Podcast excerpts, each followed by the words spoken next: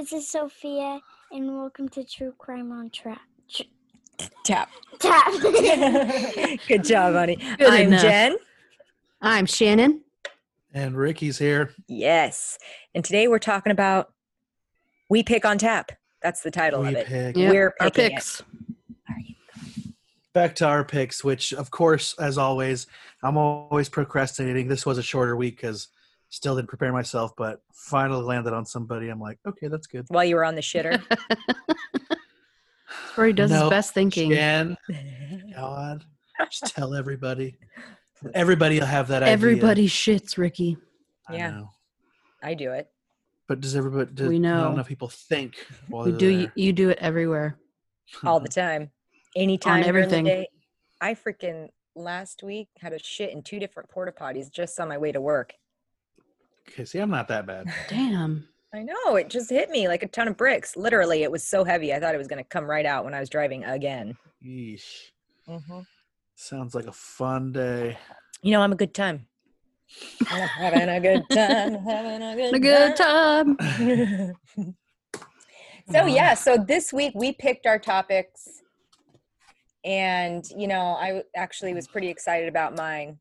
And Shannon, I think, is going to go first. But before we do that, how are we doing this week? Any new news? New news. New news. No new news over here. Still in lockdown. Um, COVID is rising still Ooh. over Yep. here. people are still kooky, but I don't know. Things seem to be staying in stock for the most part at local grocers. We can finally get chicken wings. yeah.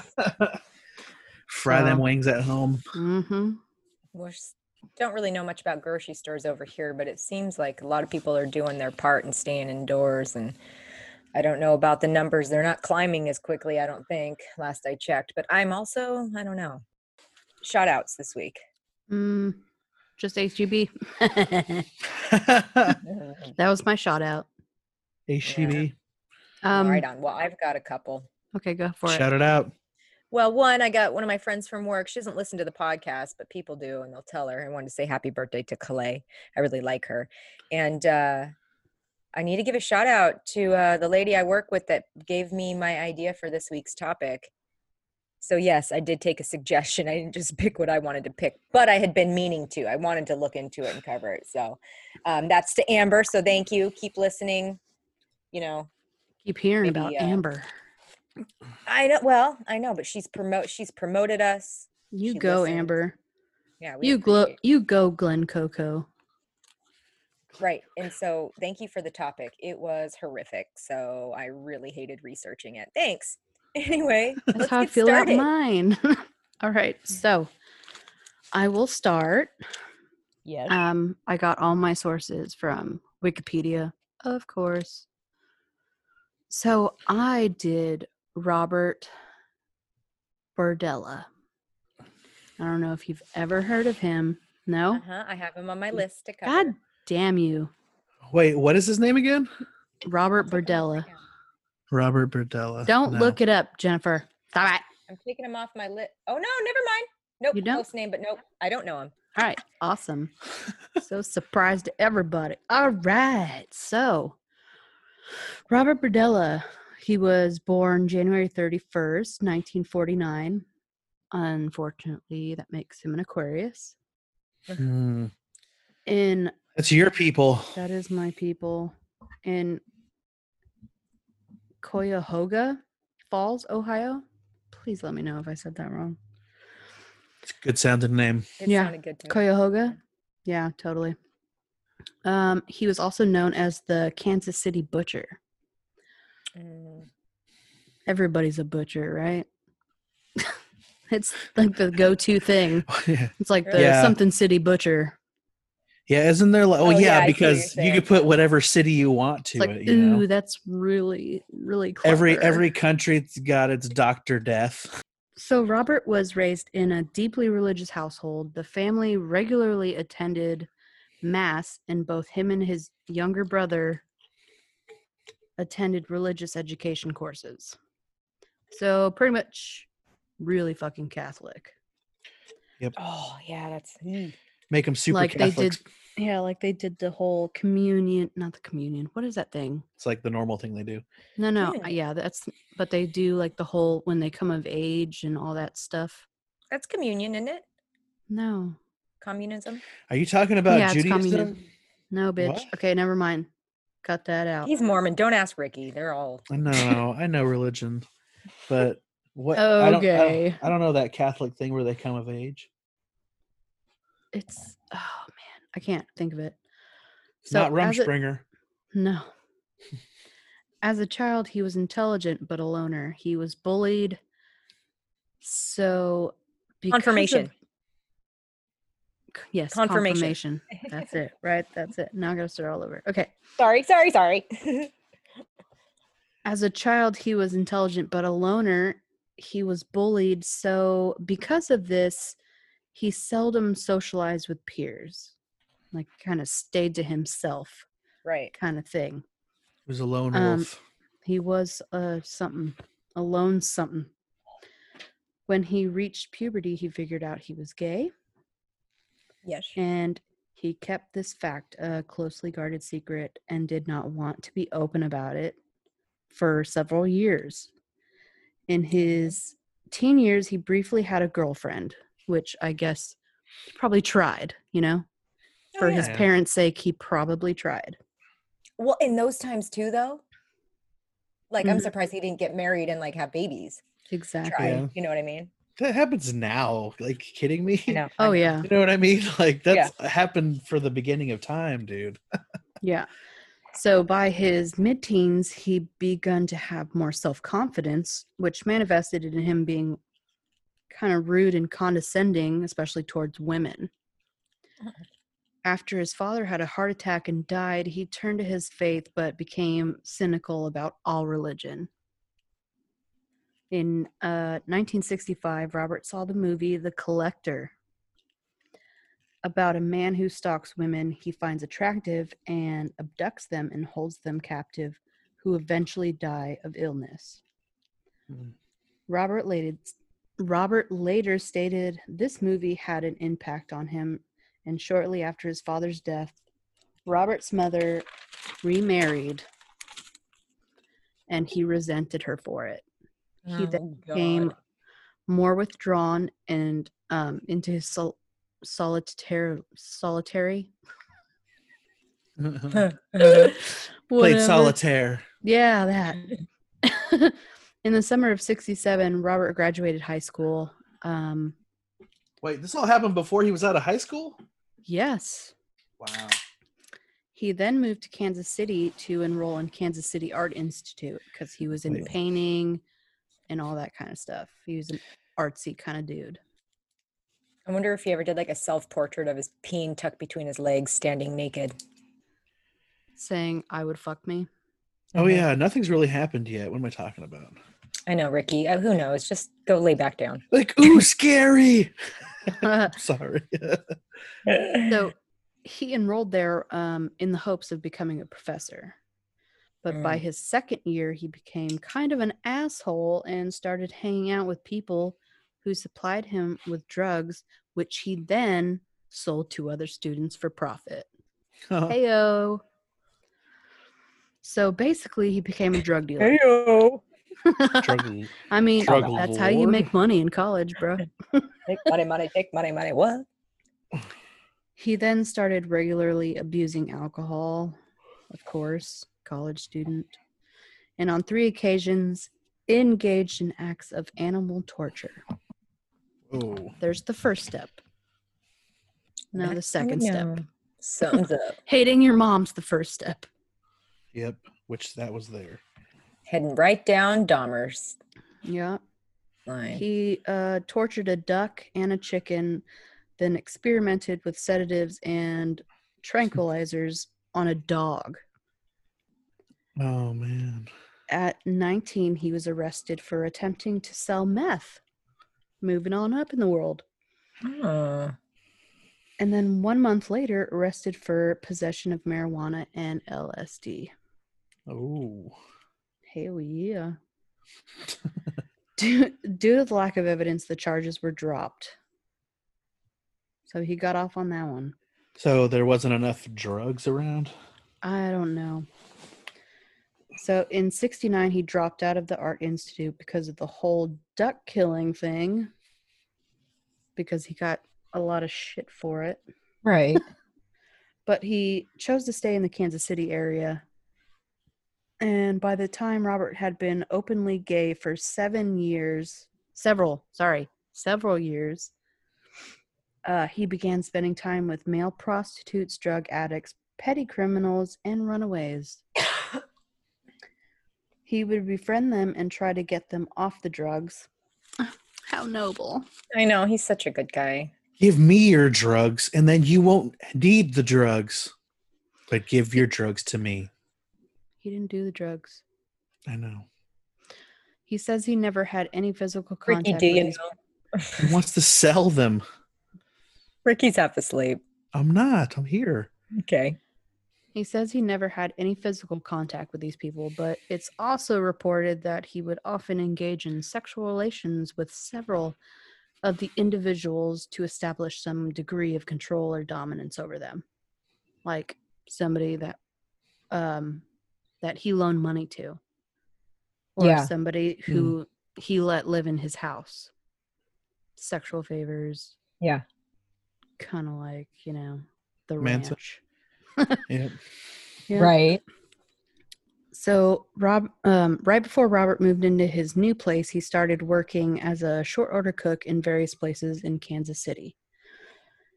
And then he sold shit at a flea market for a while as a main business.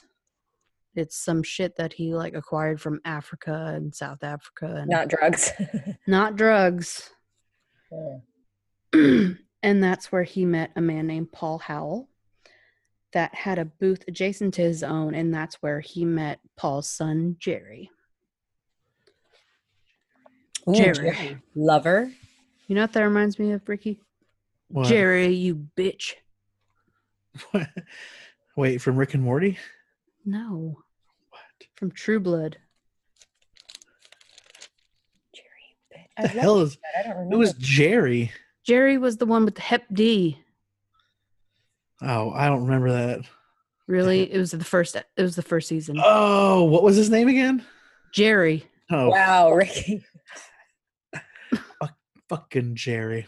Okay. Okay. Come on, come on, Jerry. Come on, Jerry. You can feed off of Jerry if you'd like. Seriously. Fucking love that show. So, Robert is believed to have killed his first victim, Jerry Howell, who was 19 at the time, July 5th, 1984. He knew Jerry, of course, from his dad working adjacent booths with him, Mhm. and their paths kind of crossed again. And he offered to drive Jerry to a dance comp- competition. Ooh, Yeah, what the fuck? I don't even know. little. Give me But them quick feet, boy. instead- but instead filled him with alcohol, Valium, and acepromazine, which is another sedative, both in his car and at his house until he knocked out. Then he injected him with a heavy tranquilizer before putting him to bed. Jerry was strapped to Robert's bed for around 28 hours. Um, wow. It gets so much better. It sounds like Dahmer's man. It sound doesn't it? I don't know. I mean, okay, yeah. I'm sorry. Robert repeatedly drugged, tortured, raped, and violated him with foreign objects. According to Robert, Jerry choked on let's see, his own vomit. He briefly tried to resuscitate before dragging his body to the basement, where he then suspended the body above a large cooking pot and made Oh. several incisions to Jerry's inner elbow before leaving the body to drain of blood overnight. Damn. That's rude. Wait, wait. That's rude. So he slit like instead of the wrist. out of his like the- elbow? That's that's your No, your artery in there. Your Yeah, artery. yeah, that makes sense. yeah, yeah. but I mean, he could cut it. I mean, he really should cut it in. I don't know. Maybe that's enough. Maybe he. Why, would, why don't you cut it at the wrist? He shouldn't have cut it ever. He wanted it to be a slow, maybe a slow drippage. Maybe. He's already dead, so Oh yeah. Uh, Well, yeah. so then the next day Jerry was dismembered with a chainsaw, of course, and a boning knife. Before wrapping the sections in newspaper and trash bags, which were then placed in bigger trash bags and left out for the garbage crew to take to the landfill. So what what year was this? This had he was born in 49. So what this what? was in 69? 84. I want to oh, he's older. So he's older? Uh, Are you sure? Shit. Because he said he was born in 49. Yeah, he Mhm. went to he went to college in the '60s, right? 69, he would have been 20. So yeah, 60. 69, Yeah. Yeah, you, you're probably right, Shannon. I'm just trying to get an age gap or age group. Yeah, I don't. I don't It's have got to be sometime between 70 and 80, right? 70 and 90, a- maybe. I don't have a even? name. I mean, a date. yeah, Ricky, I think that's a good Hold guess on. between 70 and 90. just go and take. I think it, I'm, I'm really Like thinking sometime was, between 70 and now. I think it was 84. I think it was Ricky, 84. Pull out the tip jar. You think it was eight? Okay, 84. Then he was older. See, I was right.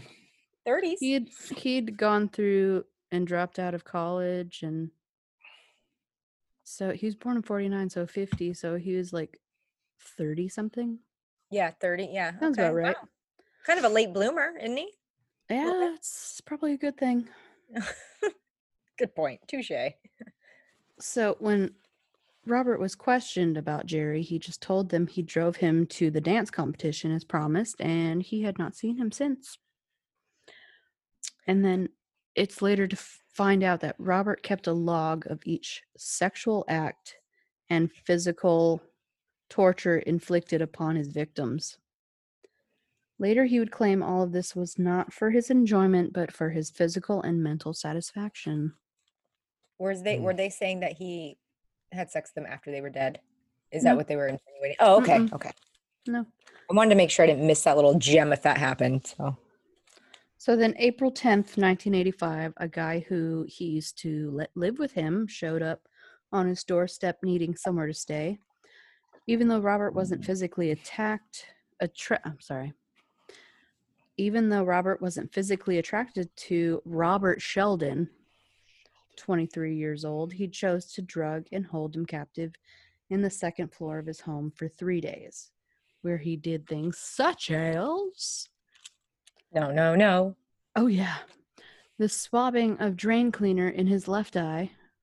The insertion of Oh, the insertion of needles uh, beneath his fingertips. nope, nope, nope. Uh, uh, uh, that makes my skin crawl. I can't hear it.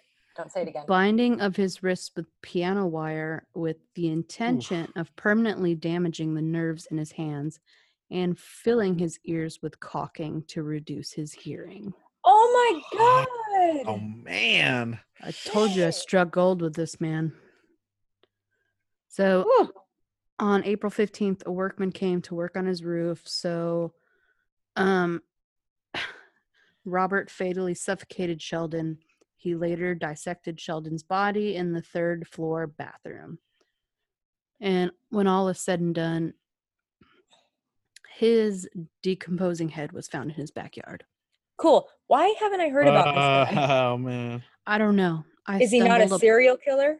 Did he not go Mm-mm. up to the I ranks mean, of I don't- serial? I don't know. I stumbled upon this shit and it was like a gold mine. I was like, I wish I didn't do this. Right, Ricky? He's like, I wish I one of those hadn't. I fucking wish I. Yeah. hadn't gone there. she kept on writing her notes and stuff, and it was just like, why did I pick this person? She loves it. Yeah, true. The following June, Robert found Mark Wallace trying to find shelter from a thunderstorm. They had met previously, and uh, Robert invited Mark home and noticed Mark seemed a little depressed. So Robert volunteered to inject chlorpromazine. Chlopor- Chloropromazine. clo- chlorpromaz- chlorpromazine, chlorpromazine, there it is, which is an antipsychotic for schizos and bipolar people. He Okay. told Mark it would calm him down and relax him. Mark willingly accepted the offer. 30 minutes later, he was captive. Mark was put in the second floor bedroom, where he stayed almost a day of torture, including the alligator clips to the nips, Ooh. so he could be electroshocked when he began to pass out. No. I've uh, I've I've seen that in movies before, and I always wonder. I always wonder how does the nipple like survive the alligator clip in the first place? Or the electric shock That too. should You just know, you burn off and just think eventually, like the nipple would get hard enough to where it'd be like boom, it would like break the alligator clip slip off. You said Ow. his last name's Bordella, right? Burdella. Burdella. Bordella, Bordella. I'm trying to. Well, I just want to see what he looks like. I have to connect. He's Oh, not he's not cute. They're not none of them are cute. So um then after an hour of experimenting on him with hypodermic needles by putting them into various muscles in the back Hmm. in his back. In his own back? No, no, no. In um, Oh. Mark's back. Okay, okay. Um, Mark died from a combination of drugs, the gag, and lack of oxygen because he was The face gag. down. He was face down Oh. with a gag in his mouth. Oh. And that was June 23rd of 1985. oh my God, he's oh, Yeah, he's he's gross. scary looking. You know, I'm sorry. I'm just trying to look at his picture and oh, Oh. His fucking mustache. Hmm. But it's so funny. Like, and listeners, sorry. Oh, if you if you go But like, look at the pictures as we do these things, so you can see what we're saying because it's just. Oh, he took um Polaroids, so if you look deeper, I you'll saw. find the pol- Okay. Okay. Yep, I saw the bodies. Yep, that Okay, popped up. That was fucking great. So we skip to September 26, 1985. Robert brought James Ferris home. Again, they had met before. Drugged him with crushed tranquilizers he had concealed in a meal. Meal. A meal. like hey, hot, he made him dinner and then fucked him up. Here's some Uh, drugs. He, he oh god, a meal. Did I say meal right? No, it's because the we had a little lag come in. No, yeah, had- it just we had some lag come Oh, in too. Okay, okay, okay. So like I did it after the lag. he was on it because I was internally. He he basically said my internal dialogue. At the same time. Gotcha. That's what was so funny. Meow. Meow. then tied James to his bed before torturing him almost constantly for 27 hours. The torture included electrical shocks to the shoulder and testicles for up to Mm. five minutes each instance, hypodermic needles to the neck and his genitals. Yes. I wrote junk. He died shortly after. I wrote junk. Ju- Shut up. oh shit. I tickled Ricky. Right, apparently. Pink, I tell you, pink. All right. And then we go to June 17th, 1986. Todd Stoops. So, Todd and his wife had been tenants of Robert two years prior. So, Robert was extremely attracted to Todd. The more attractive to Todd you were, I mean, to Robert you were, I think is the worst thing. Yeah. So Todd was held captive for two weeks before he died. Aw. Robert gradually increased his captivity's terrors to make him a cooperative and incapacitated incapa- incapacitated sex slave. Yes. Robert used electrical shocks through Stoops' closed eyes. Wait, say that it- again. Robert used electrical shocks through Stoops' closed eyes. Oh, that's not nice. Um, he did that to attempt um, blindness for him. That's rude. That's And he injected drain cleaner into his larynx to try to silence his screams. Damn. During the second I week, he see he survived that. I mean, good for him. I don't know how. He didn't. Oh, he died from the stuff in his throat. He died of something. Oh, I'll tell you in a second. Okay, so this he is a good one. that. This is this is this is where I was like, Doozy? why the fuck did I do this? Why did This I write this? This is the doozy. 'Kay. So, so he injected drain cleaner into his larynx to try to silence his screams. During the second week on June 27th, Robert ruptured Todd's anal wall with his fist, oh. Oh no. causing- Ah. causing bleeding and discharge. Aw, Todd. honey. Todd died of septic shock. Oh, because of the infection from the blood. Why can't I hear you? Hello. because of the Um, shit's just died. the anal Right now. rupture. Sorry. Can you hear Okay. us? Yeah, my Oh. things turned off for a second. Um, So he got an infection from the bleeding of his anus. A blood infection. Yeah. Yeah. Oh. Bacteria and blood down there don't mix very well. A fist. Mm. Through his wall. This dude's Anal sick wall. as fuck. All right. There's more. So in spring 1987, 20 year old Larry Wayne Pearson had a casual friendship with Robert. He lived with him for a little while and bailed him out of jail, but then started talking about how he. Ro- no, wait, hold on. Let me go back. He lived with Robert for a little bit, and Robert even bailed him out of jail. But then Larry started talking about how he robbed gays in Wichita. So, uh, bye bye. That- gays. That evening, June 23rd, he made sure Larry got drunk before injecting him with chlorpromazine. Chlor, chlorpromazine. I can't say it like one. Yeah, I don't know. It's like it's you're having trouble with that word, like I was having trouble with that Russian guy. Chikatilo. Chick Chikatilo. Yeah, that's not a hard word there, Ricky. Chicka chicka chicka chicka. Chicka So chicka if chicka. So after he um drugged him, he moved him to the basement where he was bound by his hands over his head, then injected his larynx with drain cleaner. Oof. Robert then brought an electrical transformer down, which means electroshock. Nipples. Robert and Robert goes on later to say that Larry was the most cooperative all of all of his six victims. Jesus. On the fifth day, after several electric shocks um, and breaking of hand bones with an iron rod, he was moved to the second floor. He told him basically if he behaved, he wouldn't hurt him further. Oh.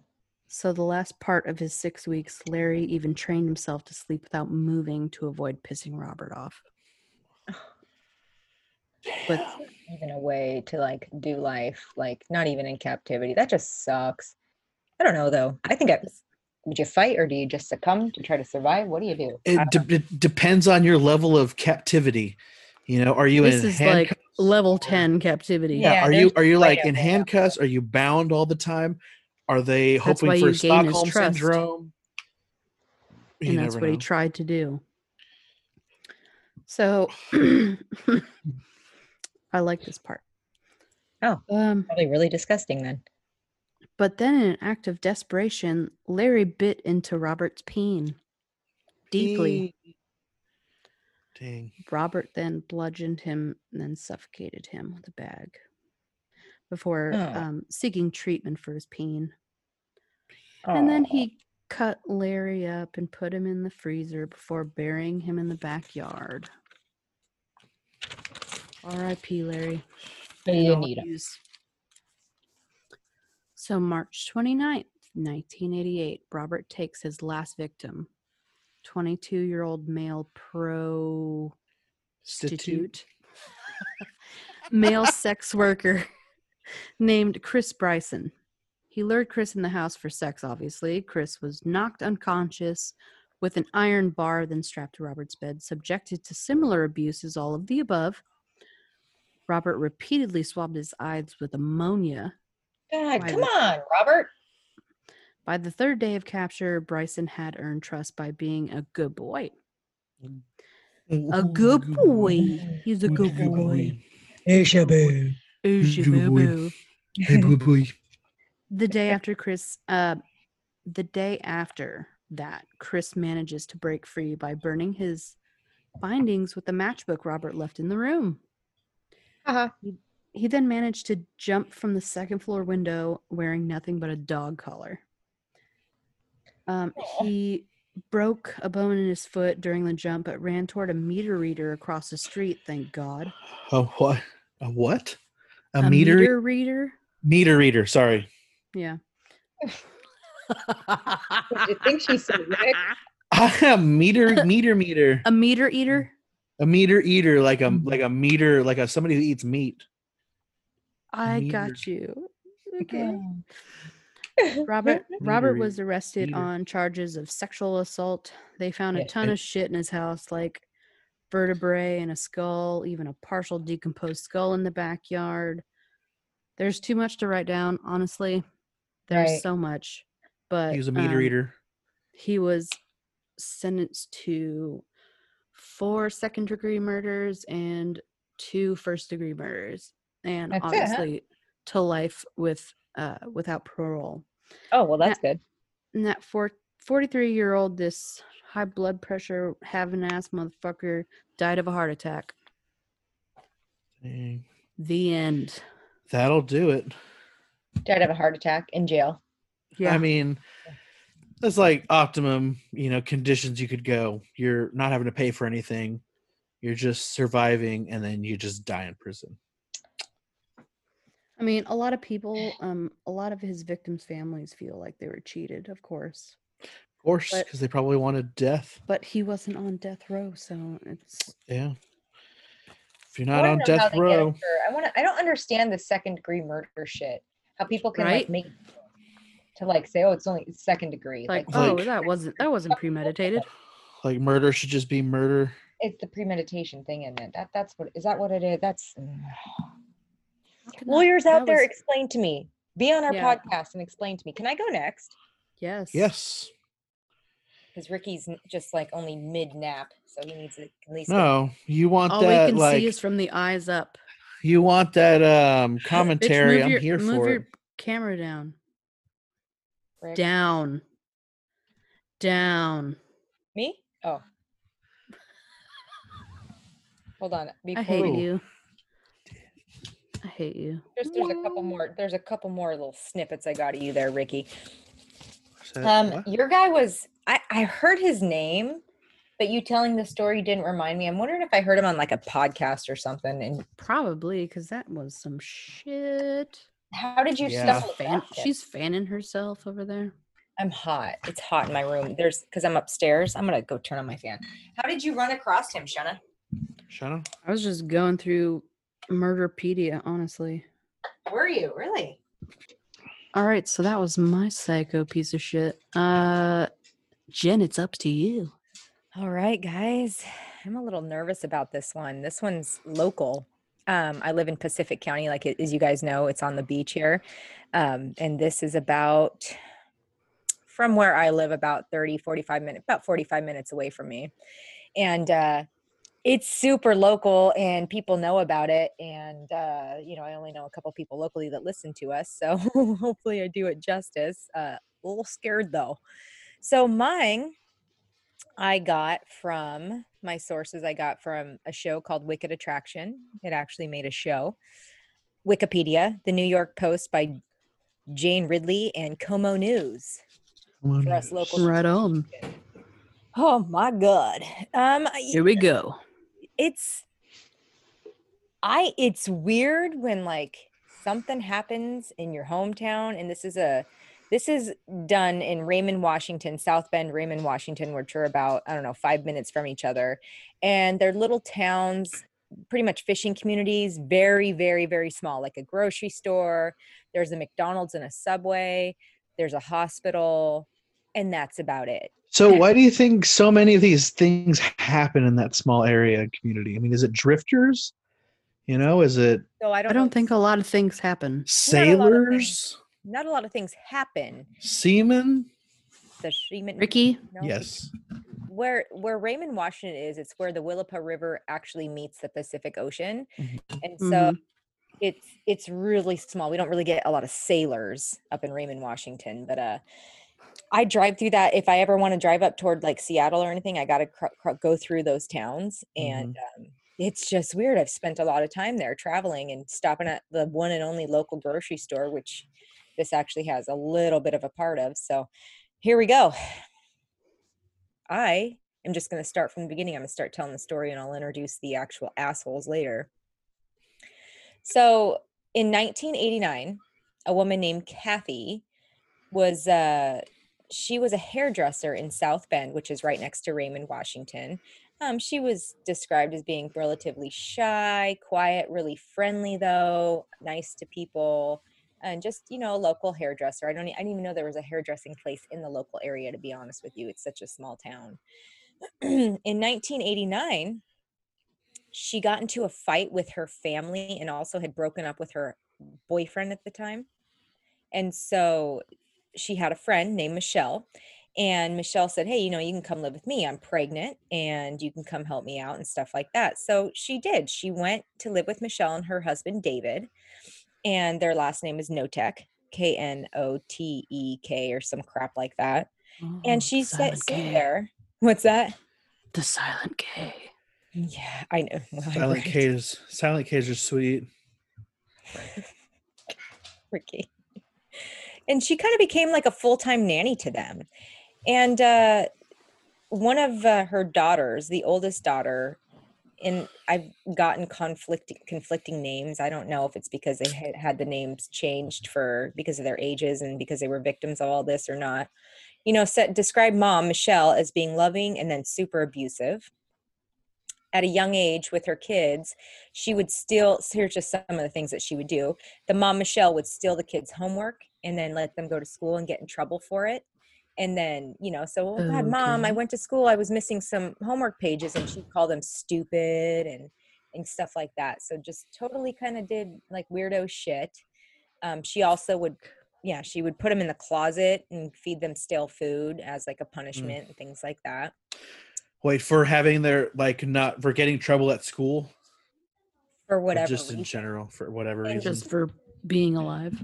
and so this is what you're going to hear a lot of this over and Mhm. over in the stories that she would pamper them and be really loving and then flip on a switch and just do some psycho shit Oh, Um, she's bipolar.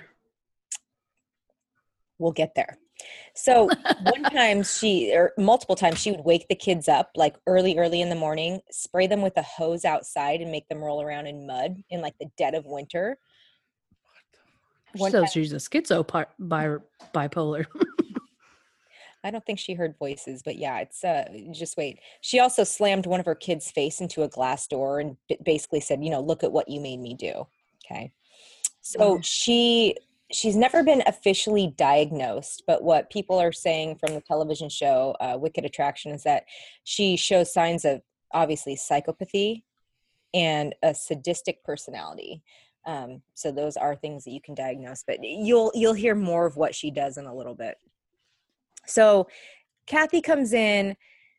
She does the whole honeymoon phase, right? Like you're my best friend, like you're taking care of my babies. There's even like home videos you can watch where she's like just super, super stoked to have her there. And then she progressively starts to get pretty abusive to this woman named Kathy. Now, Kathy's 36 years old. She's an adult, um, but she took her under her wing and, and let her stay there. So Mhm. she started feeding Kathy rotten food as a punishment God. um she'd actually she'd keep her half the time she'd keep her starved so and and kathy was a heavier set woman Mhm. and she ended up losing like a hundred pounds pretty quickly so she would starve her and then make her kind of crawl on the Mm. floor to eat her food Good God. I mean, yeah, if you're being starved forcefully, yeah, you're gonna lose it pretty quick. and a lot of people go you know what's the deal like why wouldn't this woman just just leave but the stuff that michelle was doing to her caused something called trauma, traumatic bonding Mm. um where it's like all this trauma happens and you do not want to displease displease your abuser so you'll do anything to prevent that to So- prevent punishment. so it's being bonded to your trauma. Okay, it's very it's very strange, but I, I've done some research on it. I just can't describe right now because ain't nobody got time. It could take a whole other podcast. So a little bit about Michelle, the woman here in Raymond, Washington. In 1954, she was born to parents who were constantly fighting, and mom ended up being an alcoholic and eventually abandoning her. Um, turns out that when mom left dad, so Michelle stayed with dad. When mom left, she got another boyfriend and he ended up beating her to death. Oof. Good And- God. Yeah. And this is Michelle's mom. So Michelle, as a kid, blamed her dad for the death because she's like, well, if you didn't divorce mom, this wouldn't have happened. And so they described her in childhood as that she was a challenging young lady and she was a liar.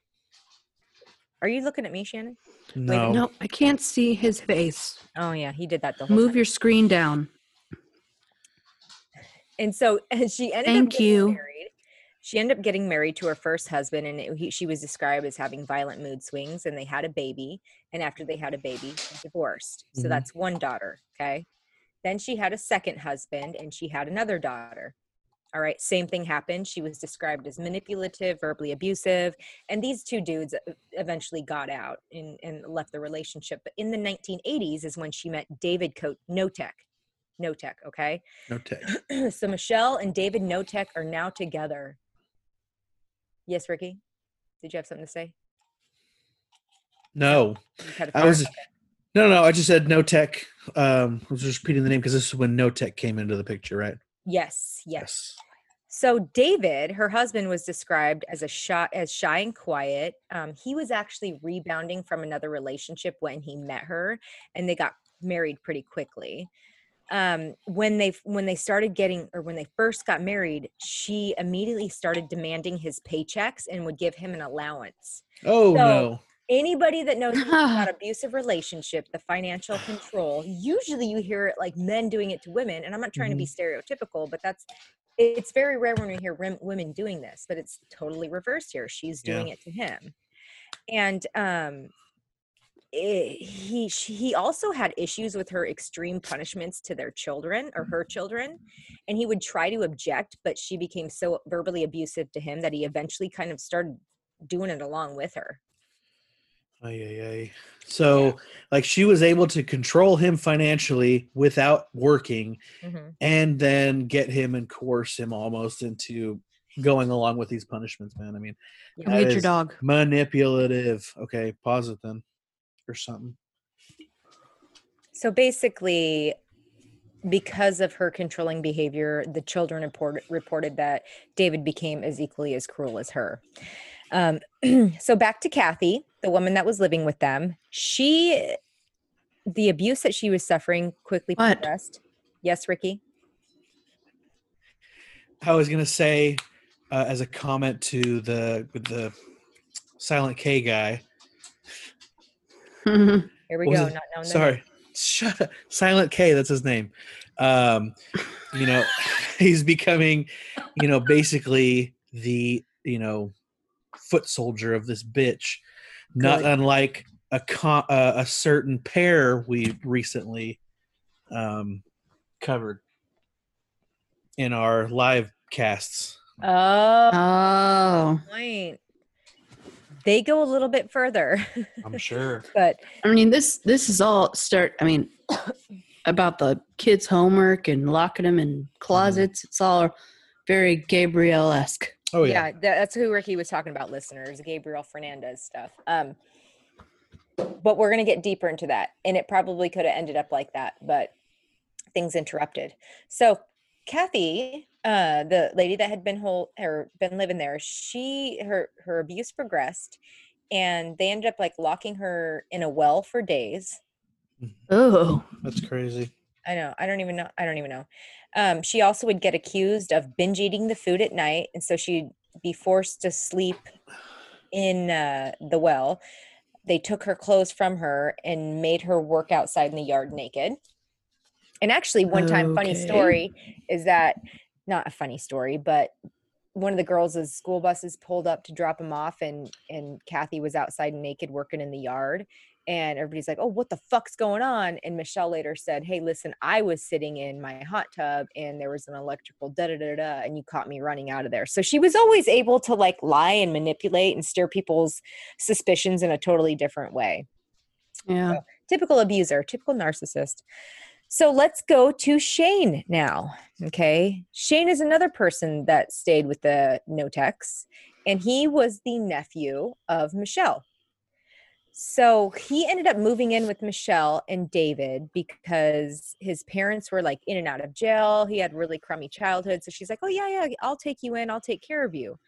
And once he moved in, he also became the focus of abuse. He moved in slightly before Kathy. And so he became the focus of abuse.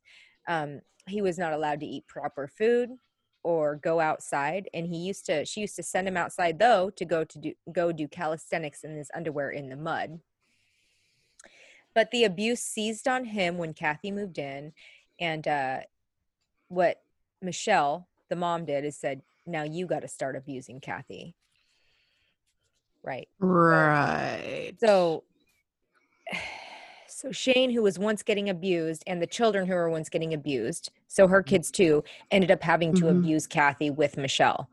And so she would tell awesome. yeah, she would tell the kids to hit and punch Kathy, to stab her in the leg with scissors. And Oh. I know. and Shane actually had like a pair of steel toed boots. And so she would tell him, go kick her in her head, go kick her. And he'd have to do it repeatedly. So you just imagine what the effects had on these children that they're not only having to abuse somebody, which fucks them up, but now they're less likely to ever say anything or to turn anybody in for what's going Yeah. on. God. But Michelle was really good. She did the whole like, you know, when somebody would kind of fight back and say this is wrong, she would do the whole like, I'm so sorry, shower them with gifts, shower them with love, and things like that. The typical cycle of abuse, right? And Mhm. uh, and the kids they would end up staying so and then she'd go right back to what she was doing and the abuse that she would put on people would end ended up progressing so at one time kathy ended up having to move into a pump house i'm not really sure what a pump house is Sounds bad. Yeah, One it's like a houses. it's like a it's like a place where a bunch of pregnant women or no women who have just just kidding. I'm gonna stop. yep you're good Just. But Wow. after a certain amount of time, like Kathy started to get really weak. And she moved in there, remember, guys, in like the late 80s. And in Mhm. 1991, her family reported her missing. Or no, 1991 was the last time her family heard from her. In 1994, three years later, later the family reported her missing because they hadn't heard from her. Yeah, they waited three years. Um, Okay. Yeah, so she was stuck in like this pump house or whatever the fuck that uh, is, and she ended up dying. And the private investigator, because they couldn't get any answers and they wanted to know what the hell happened to her, the brother hired a private investigator and they tried to research into it. And he's like, you know, I think Michelle killed your sister, but cops just didn't take anything seriously. And why? Because cops did visit Michelle, and Michelle said, Listen, I have a picture of her with this guy. He's a trucker and he ran Oh, off to Hawaii with him. Damn. She's like, I stay in regular contact with her. She's off with this guy in Hawaii. And they Wow. believed that. Of course. Mm-hmm. I would have believed that. Right. So when Kathy was actually dying, Shane, the nephew that was staying there that was getting abused at one point too, was taking picture pictures with his Polaroid camera. And Michelle noticed that. hmm So Michelle takes her kids, her three little girls, and drives 45 minutes away to a hotel and leaves them there overnight. Um, What? the yeah, because because Kathy died. She had Uh-huh. actually, and I'll tell you how she died later. And Shane was taking pictures, so she shipped the little kids off, her three daughters, and it was Shane, Michelle, and David at the house. When the kids came back the next day, Michelle would tell the kids that um, something happened and that if they said anything, the kids and Michelle and David would die. So she would kill the kids and she would kill herself and David. And the kids were like, okay, I'm going to stay the fuck quiet. How old were these kids by then? Um, the youngest was not yet four. I'm going to say about, gone two other, about, the oldest was like late teens. Okay. Okay. and- Okay. Yeah. So something like that. and so, anyways, then Shane disappeared, the cousin. And uh, Oh. yeah. And Michelle, the psycho bitch, called the school and the police and said that he had ran away to be on a fish to go to Alaska and be a fisherman. And people bought that. Like a lot of young kids Of course. that, and they're gone for six to eight months at a time. So people bought that. Wait, like people do that in your area? Oh, very common. So people leave the area. Well, I yeah, it's it's pretty close, right? Well, yeah, and and because this is such a, a huge fishing crabbing community, is that it's only open for certain seasons, and so a lot of those people go up to Alaska because there's longer seasons and better money. Gotcha. So yeah, yeah, it's plausible. right. Anyways, so with him being gone, with Shane disappearing and being gone up in Alaska, the two older girls, the oldest being 19, um, ran away from home. And so Michelle and David, the psychopaths, said, Jesus, I think we need another roommate. Oh my Wow. god. Meanwhile, the oldest daughter, Mich- which her name's her name's not Megan, I don't know why I wrote it down, went to the police, and basically she told the police, "Listen, I know what happened to Kathy." Okay, and they ended up believing her. She told the story, which I'll get into later, and they ended up believing her, and so they decided to mon- start monitoring the Knoteks and uh, you know to see what's going on in their house. But like I said, with Shane being gone and Kathy being gone, they needed another roommate because their two older kids were gone. So this is when Mr. Woodworth moves in. Woodworth. Woodworth. So he was a nursing assistant. She was like a case manager at the same place or whatever, and that's how they met. Um, he was kind of down on his times. He lost hours at work, and his bo- boyfriend had just broken up with him, and his house is Mm. also getting repossessed. repossessed. What'd you say? repossessed. Repossessed.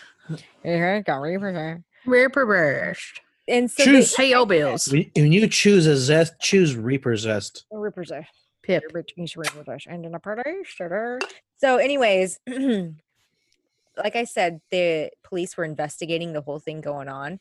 And so every time they would pull up to the Knoteks house, they would see him out there like in his underwear doing yard work. And every single time he would just run from the police, just run. They're like, well, what the fuck? This guy's crazy. So let me tell you a little background on him. Uh, he was kind of newer to town, but what people figured out with him is that he's pretty strange and he had a couple brushes with the law. Um, one time he got check fraud at Pioneer Grocery, which is the only grocery store in that area, which I've been to multiple times. Um, he Also, he also caused four people to apply for an anti-harassment protection order against him. And he was known to have hide in ditches and then jump out and scare people every so often. Cool. Yeah, that's normal. I know. it's very strange. But in Drugs? Normal to him. drugs, you said? I'm I'm not to be honest with you, I'm not sure what the hell his deal was. Um, in 2003, though, the oldest sister goes to the cops again with her other sister. And they were concerned for their youngest sister, who was still living with Michelle and David. And what was happening is this younger sister was calling her older sisters and, and talking to them about the abuse that she was seeing. And so they were super scared. They're like, oh my God, she's going to be next. This guy's going to end up dying like everybody else. She's going to be next. So we got to do something. So they contacted the cops. The cops went over to the Knoteks house and removed the girl.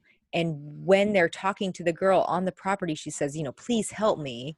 My mom is really mean and she also said you know his his name was woodworth but he went by woody she tells him that hey listen his bloody clothes are in the pool barn whatever the fuck that is and uh Pool house? no Yeah, pool house pool or barn. Pool pool pool- shed, he said pool barn I don't pool know. barn. I and his bloody clothes That's fucking find- country ass Washington speak. i Yeah, i mean oh, from they're I in the Um, maybe it was a a pole barn. it is a pole barn Pole like P Pool. O L E. pole barn Pool P O O L. i don't know either pole or pool Like polar bear Does shed. does the pump does Polar the bear pump barn. live there? Does the pump live there? I don't even. I know. Was that next to the pump shack? Whatever the fuck I covered her. Pump shack. Pump Shack, baby, Pump Shack. oh God. Pump shack, baby.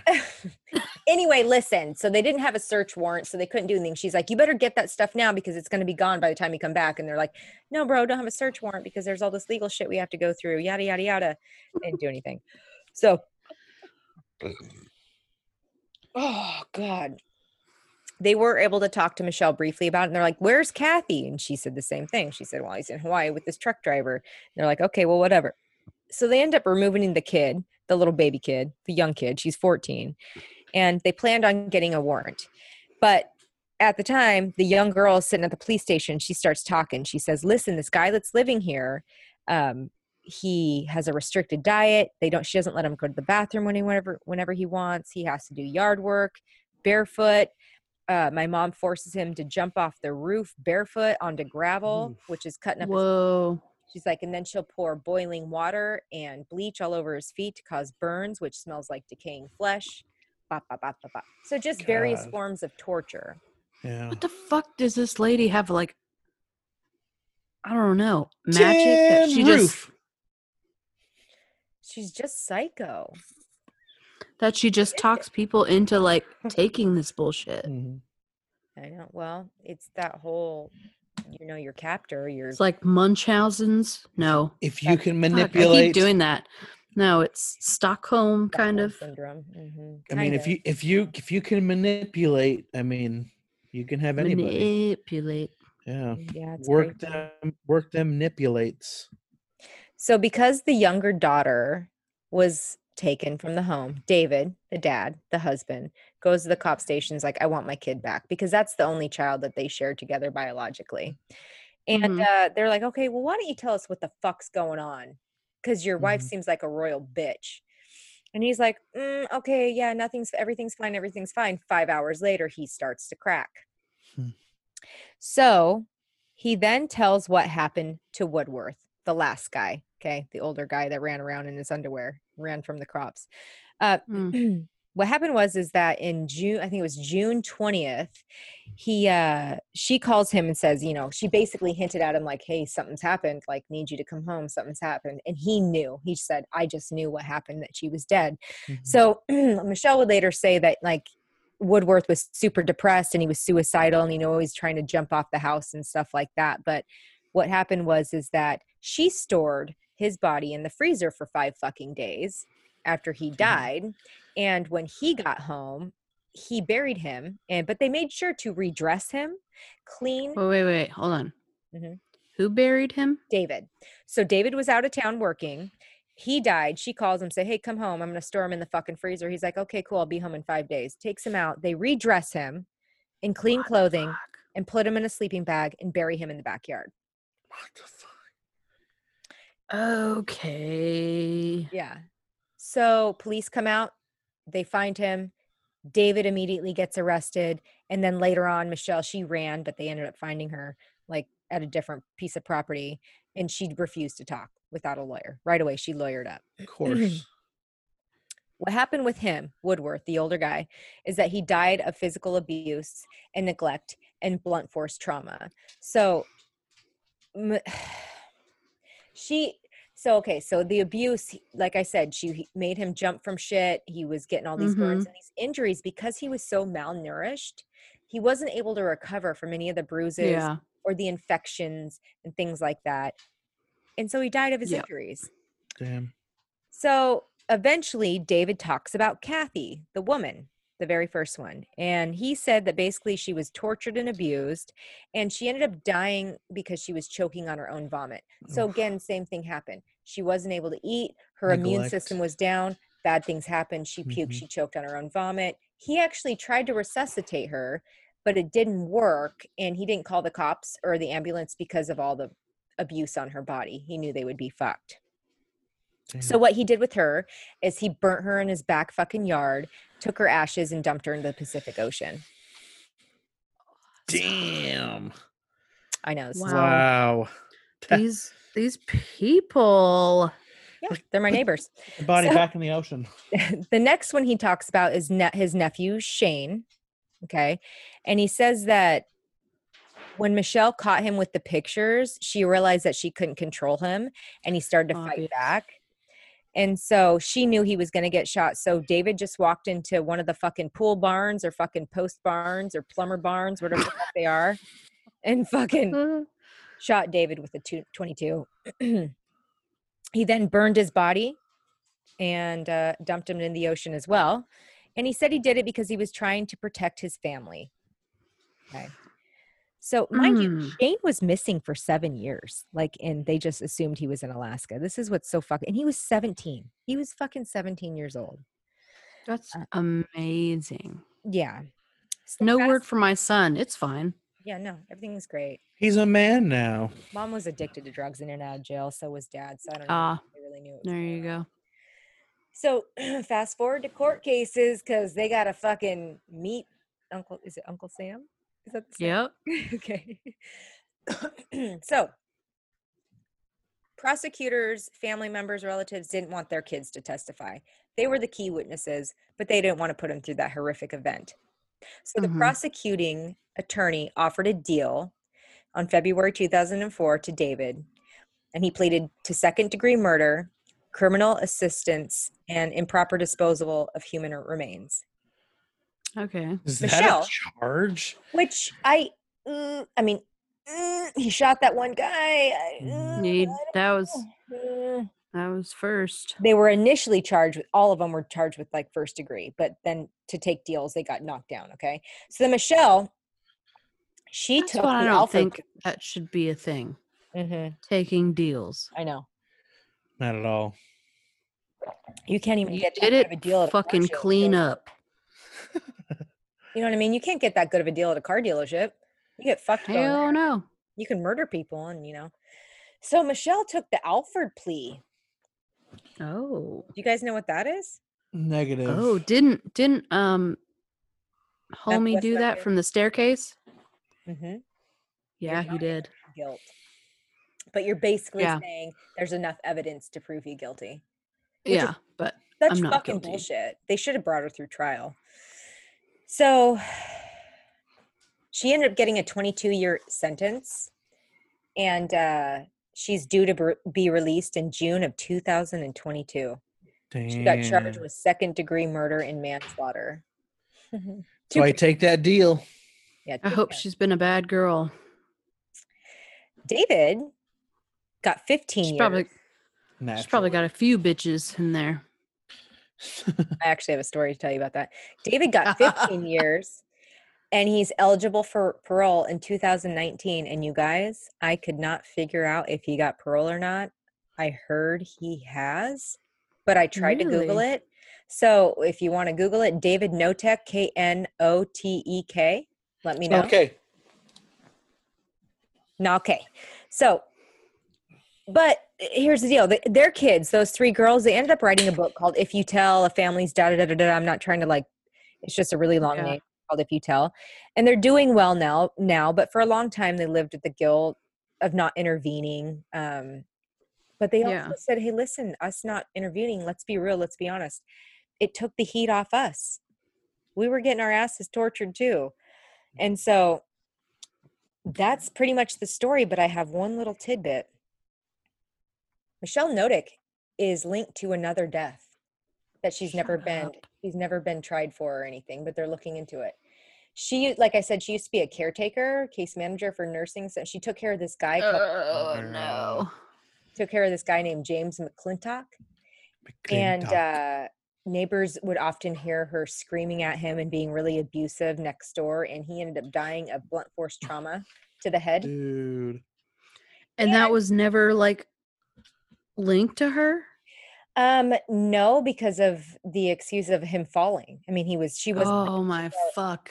so anyways, he ended up for Mm. she ended up for some reason, he left his everything to his this is crazy. He left everything to his dog. So his dog's taken care of. So the dog Excuse me. I know. He didn't have I know. Listen to this. It gets weird. He left his shit to his dog, and if his dog was to die, everything would go to his caretaker, Michelle. Damn. So he was found dead, and the dog was dead no. quickly. No. How could they not put that together? I don't Oh know, my but she ended up having multiple properties from that. Wow. Mother of pearl. Wow. That's how she has a, a pool barn. in a in a pole barn or whatever, in a, in a in a fucking plumber barn. What was the other one I said? But fuck. anyway. I can't remember. here's the deal. I don't. They these guys this they got in jail in 2004. Like that's when they got officially charged and sentenced. Mhm. And like he's may have gotten out, and she's going to get out in 2022, Maybe. maybe. Well, that's how long her sentence is. That's not when she's up. Are you parole. kidding? Yeah, that's not parole. Years. Ah, She got 22 years without the possibility of. Parole. That's why Jen likes living on the wild side because she, she needs to covers be put in people- a mental institute. yeah. this is my local crumb snatchers right here. This is this is a real deal. I hope I didn't but- butcher the story too much, but it's pretty nuts, right? It's yeah, right around the corner. It's pretty fucking Close, so close to home. I mean, that's always got to be worrisome.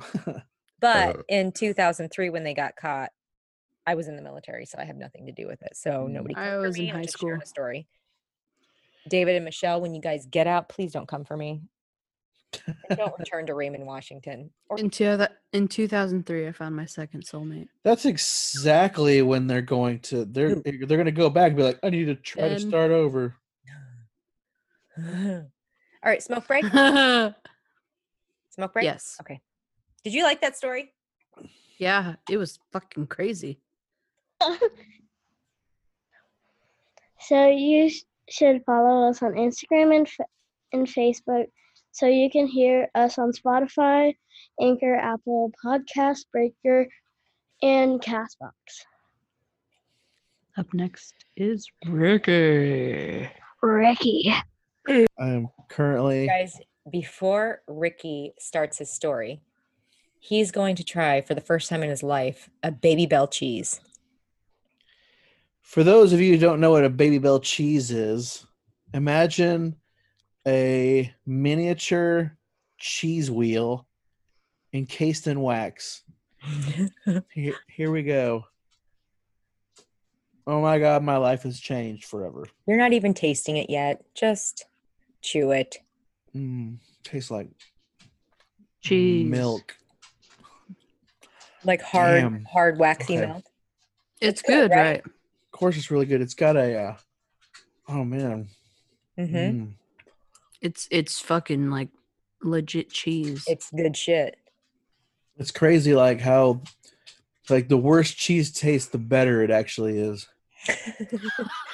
That's such a good like- point. I love Swiss like That's a true. motherfucker. uh, I only like Swiss on certain things. Oh, I love I can't just eat Swiss by itself. Oh, I can. I can eat the shit out of it. Give me a What block is- of Swiss cheese, and I What don't- is Babybel considered? That's a good question. I question. don't know. That's a good fucking question. Mm? Anyway, to your story. yeah. So Mhm. on to me. Um. Damn, I want another one now. that was actually really good.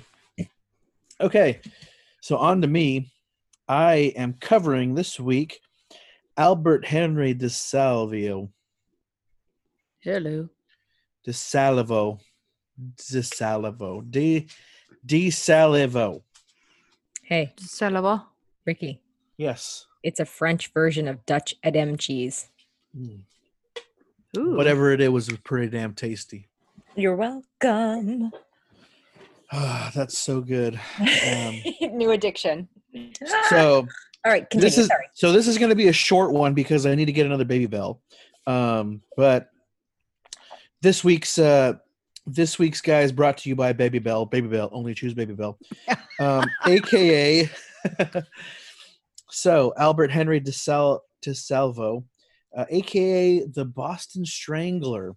Ah, ha, ha, ha, ha. Yeah. So, So you've got the Kansas Strangler, and he did the Boston Strangler. No, no Kansas City I did Butcher. the Kansas Butcher. Kansas Butcher.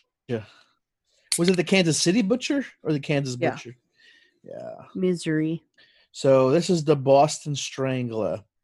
Um, Oh, there's gonna there's gonna be an accent in this. I can tell it. no, already. no, no. I'm gonna stop it right now. That's the only thing I was gonna do was just the Boston Strangler part. Anyway, um, uh, Mr. DeSalvo's um, serial killer he also included rape inside of those serial killings just to add a little bit of flair, apparently, to himself. Oh, good. We always Um, love a good rape. Yeah, exactly. God. Hey, this works.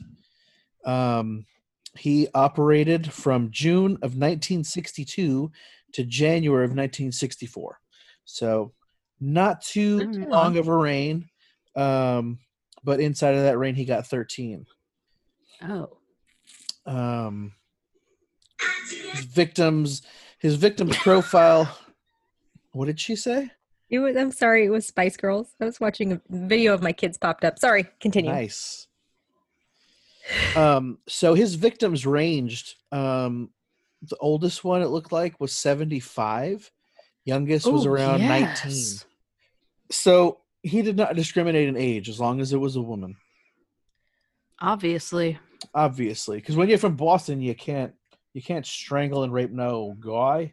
See, told you. Damn. I'm sorry. I'll I like stop it. right there. Um, and that was his big thing. Strangulation uh, was uh, his method of A coup d'etat. But was it like face to face strangulation or was it from the back like some Gary Ridgway shit? well, we'll see what happens. Okay, okay. Uh, Mr. DeSalvo is a self-admitted serial killer. Um, actually, what had happened was is he actually turned himself in. All the people, you know what I mean? Like, hey, if you're going to be the first uh, in your era, then why not turn yourself in? Um, he was considered one of the first serial killers of the modern era. What? What? What is that? What is that? I was kidding. Stop. No, talking to Sh- talking to Shannon with her. Mm. You can't What did see you- her? What did you do? Shan- What did you? Oh, I wasn't. Can you not looking at see her. her? I wasn't Oh looking at her. What did she do? Plucking her eyebrows right now. And then her mustache hairs. I was doing the Mustache. mustache as a joke. For fork's sakes. I don't have it well. I have too many zits right now to see if I got a mustache. Mustache. So he is a um uh you know first serial killer of the modern era. So by um late so between June 62 and January 64, 13 women in Boston were strangled. Police, of course, did not uh, believe that they were the work of one individual. You know, so you know, first one of their kind. Of course, it's going to just look like this is just a bunch of randoms. You know, a bunch of randoms doing it, Yes. and you know, there's got not going to be looking for one person. Gotcha. Um, This one so it? Boston residents, of course, were terrified because the victims weren't prostitutes or vagrants. You know, they were regular people, um, middle aged or elderly women who were attacked in their homes. Um, uh, his first victim on the evening of June 14th, 1962, uh, a Miss, oh, what's happening? Uh, Miss Anna Seltzer, 55 year old um, seamstress, had just finished dinner and she decided to have a quick bath before her son Juris arrived to pick her up for a memorial service, uh, which was being held at her church.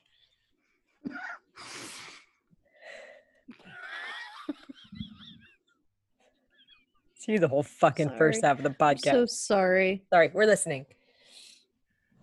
Wait, what? What are you laughing at? Nothing. What? Each other. Oh, are you got? You still doing your eyebrows? Yep. Yeah, that was it. That's totally it. All right.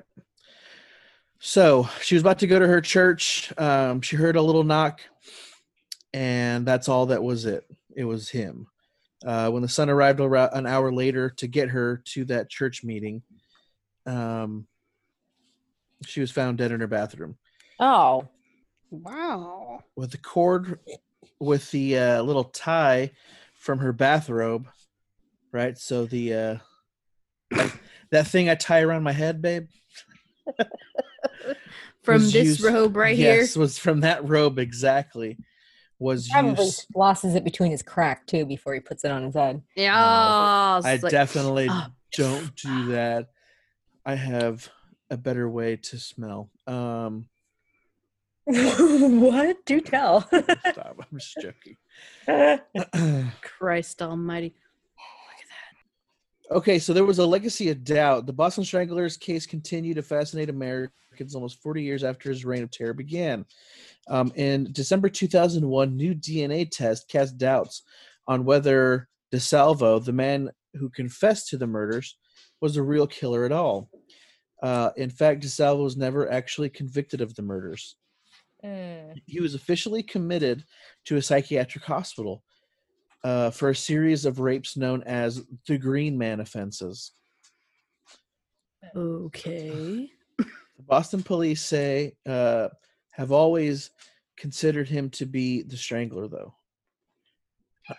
um, James Starrs, professor of forensic evidence at George Washington University, states that DNA evidence found on the bodies of the last victim, 19 year old Mary Sullivan, did not match DeSalvo, who was murdered in jail in his jail cell in 1973.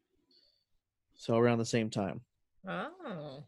Uh, Mary Sullivan's nephew, Casey Sherman, had spent the last 12 years trying to prove that DeSalvo did not kill his aunt, Mrs. Sherman, who was a TV producer. Huh. Hmm, that's a good thing you did your research. that didn't sound like a surprise at all. Yeah, it was. Sorry. my cat just attacked my foot. Uh, okay. Beach. Come here, Beach. All right. All right, so yeah, DeSalvo uh, confessed to everything. Um, he'd been arrested and charged in '64 with a series of rapes in Connecticut known as the Green Man offenses because an attacker wore green overalls. So that's why. And they considered him for all the rest of the strangulations and killings, but he ended up confessing to all the rest. What a piece of shit. Piece of shat. Anyway, um, digga, digga, digga, digga, digga. he did. He did? Oh yeah, he's dead. Hang on, let me find that part. I just had it. Da-da-da-da-da-da. Nope, this isn't. Dicka, dicka, dicka, dicka, dicka, dicka. Hang on, Into wedgie. this is not gonna happen. This is fucked. Murderpedia is way too much. You didn't do notes? Scratching your crotch. Yeah. No, I didn't. No, I didn't. Can you hear it? No, we can see Yes, the we motion. Oh, it itches. no, stop. Damn, you shouldn't have said anything. Did you get it? No. Hell yeah. Hell yeah.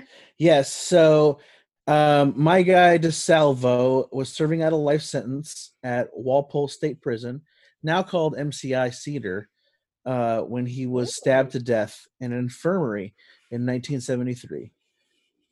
Um, the night before he was murdered, he had telephoned a doctor um, and asked him to meet about meet him urgently. He sounded frightened. Um, the doctor uh, agreed to meet him in the morning, but Albert was murdered. So, golden asshole. Yes. Golden asshole. I'm not really impressed. I know. I'll be. I'll be better next week, people. yep. Well, no, I mean, I'm not really impressed with him. Yeah, I mean, I'm just looking at his few- picture because you know I got to look at the pictures, right? He looks like a, a like a wise guy who decided to like stop being a wise guy. so I mean, that's pretty much. Hmm. I mean, if So you he's just a guy. if you're gonna confess if you're gonna confess to these murders you know he really wasn't i mean it's not like he was like making a big show about it like you know richard ramirez who only got 16 he only got three more than this guy you know and he only he only did 16 but he made it a big show he made it a big deal yeah. this guy just did them and then confessed to them after the fact i mean you know it's Yeah. like he was what done a loser. you know yeah i mean it's like he just gave up basically you know What made him confess it though? Or did you already cover that and I didn't pay? Yeah, he was uh he was picked up on charges for a rape and they started asking him about it and he confessed. Gotcha. Yeah. Way to not listen murder? to my thing. No, I, I know. I'm just kidding. you're you're making it up for that one time when I didn't hear about Kalichko. Oh my fucking god! Can you kill it? and the whole thing, why I was so upset is I, I wrote it Chilatico. specifically for your reactions. The way I wrote it and did my research, I'm like, oh, Ricky's gonna love this part. She's talking about chopping up Oh. da da da da, and Ricky's just Oh. like this fucking guy. And now for Ricky's sources, since she's such an idiot. I'm dumb, so I got all my stuff off of Murderpedia. Yes. So next week's episode is going to be we pick for each other. Pick for each other. So that means I'm picking Jen's, Jen's picking Ricky's, and Ricky is picking mine. So stay tuned for next Monday. Okay. You can do it. Thanks for listening to True Crime on Tap. Thank